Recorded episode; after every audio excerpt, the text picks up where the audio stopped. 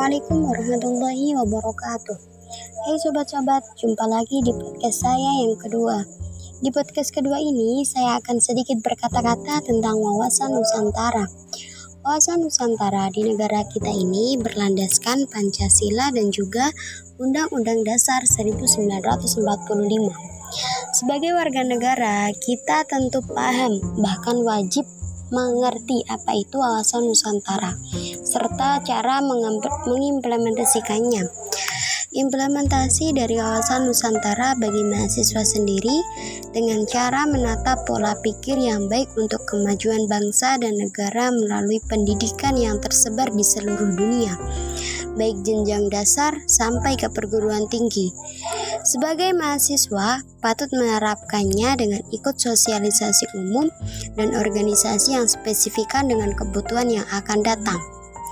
Contoh lain yang paling sederhana yaitu mewujudkan pembangunan bangsa dengan cara belajar dengan giat. Sebagai seorang pelajar atau mahasiswa, kita harus menerapkan wawasan Nusantara dengan rajin belajar, karena kita adalah salah satu bagian dari terwujudnya bangsa dan negara yang maju, sukses, dan berkualitas unggul. Salah satunya dengan cara belajar dengan giat dan rajin, karena itu adalah bagian salah satu cara seorang pelajar atau mahasiswa yang paling mudah dan sederhana. Terima kasih, cukup sekian. Wassalamualaikum warahmatullahi wabarakatuh. Assalamualaikum warahmatullahi wabarakatuh. Hai teman-teman. Semoga yang sedang mendengarkan podcast saya dalam keadaan sehat ya. Nah, di kesempatan waktu kali ini saya akan membahas sedikit tentang apa sih wawasan Nusantara. Nah, wawasan Nusantara berasal dari tiga kata dalam bahasa Jawa, yaitu wawas, nusa, dan antara. Jika kita artikan satu persatu, wawas memiliki arti pandangan, tinjauan, atau penglihatan. Kata Nusa berarti pulau atau kesatuan kepulauan, sedangkan kata antara berarti di antara dua benua dan dua samudra. Dari ketiga kata tersebut, kita dapat menarik kesimpulan bahwa wawasan Nusantara adalah cara pandang terhadap kesatuan kepulauan yang berada di antara dua benua dan dua samudra, yaitu bangsa Indonesia. Wawasan Nusantara memiliki fungsi sebagai panduan, pedoman, acuan bagi bangsa Indonesia dalam kehidupan bernegara. Selain kita membahas pengertian dan fungsi, tentu saja saya akan memberikan contoh implementasi wawasan Nusantara.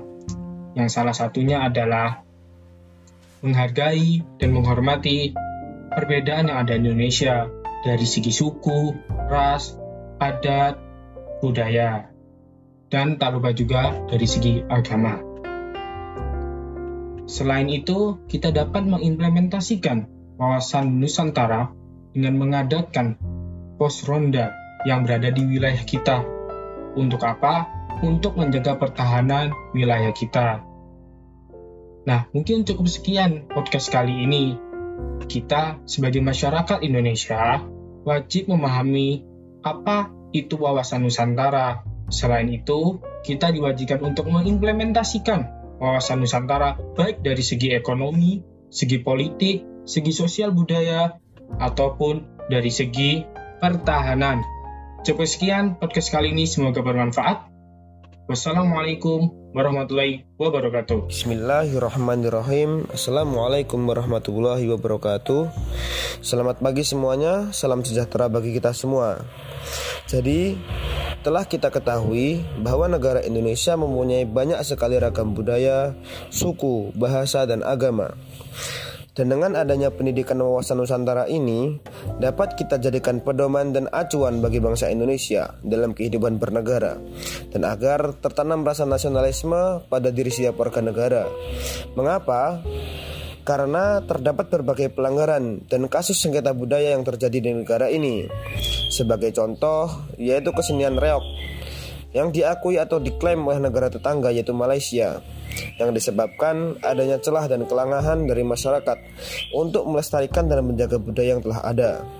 Maka dari itu, kita sebagai masa depan bangsa mempunyai PR yang sangat besar tentang hal ini agar tidak terulang di kemudian hari dan dapat mencegah hal itu terjadi lagi. Berbicara mengenai wawasan Nusantara, pastinya menyangkut masalah flora dan fauna di negara ini yang dapat disebut sumber daya alam yang menjadi sumber pangan, papan, dan penghasilan bagi rakyat Indonesia. Dan dengan banyaknya kekayaan alam yang dimiliki, dapat dijadikan tempat pariwisata sebagai daya tarik bagi turis dari mancanegara untuk memperkenalkan Indonesia di kancah internasional.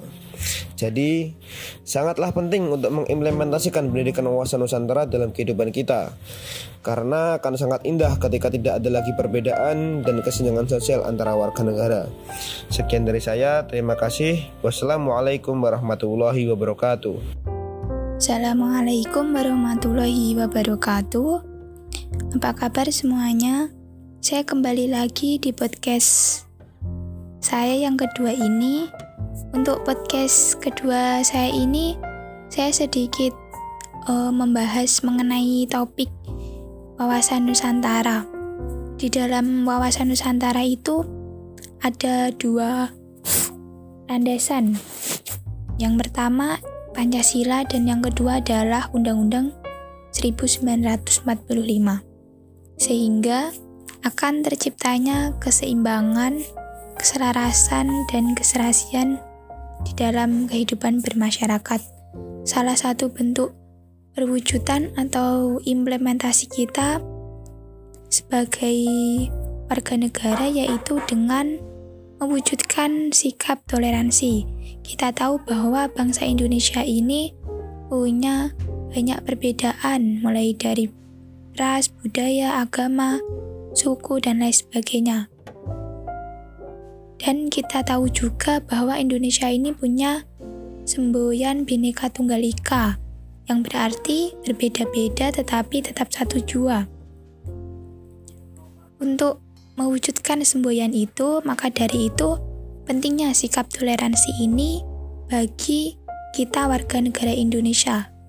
Sehingga persatuan dan kesatuan yang ada Indonesia ini tetap terjaga walaupun dengan banyaknya perbedaan yang ada di Indonesia ini.